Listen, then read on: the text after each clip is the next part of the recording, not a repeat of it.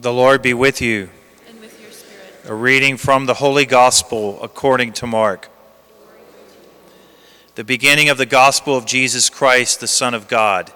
As it is written in Isaiah the prophet Behold, I am sending my messenger ahead of you. He will prepare your way. A voice of one crying out in the desert Prepare the way of the Lord, make straight his paths.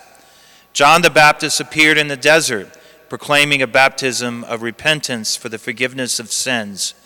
People of the whole Judean countryside and all the inhabitants of Jerusalem were going out to him and were being baptized by him in the Jordan River as they acknowledged their sins. John was clothed in camel's hair with a leather belt around his waist. He fed on locusts and wild honey, and this is what he proclaimed One mightier than I is coming after me. I am not worthy to stoop and loosen the thongs of his sandals. I have baptized you with water. He will baptize you with the Holy Spirit. The Gospel of the Lord.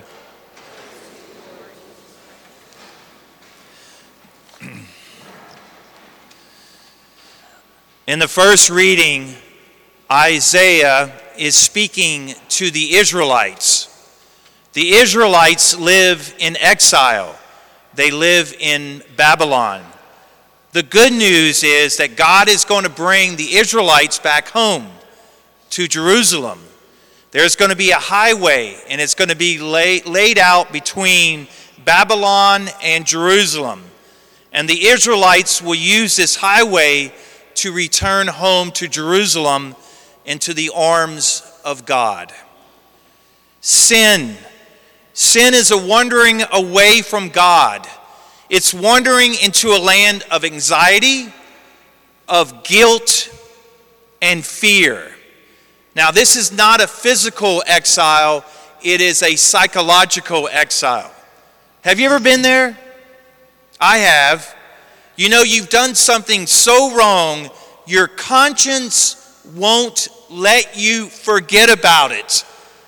It is a horrible feeling. You're racked with guilt. You're not at peace with yourself, you're not at peace with others, and you're not at peace with God. You are in exile. John the Baptist in the gospel is announcing the good news to everyone. There is a way to leave that foreign land of guilt, of fear, and anxiety. There is a way back home. That's why John hearkens back to Isaiah's language of a highway.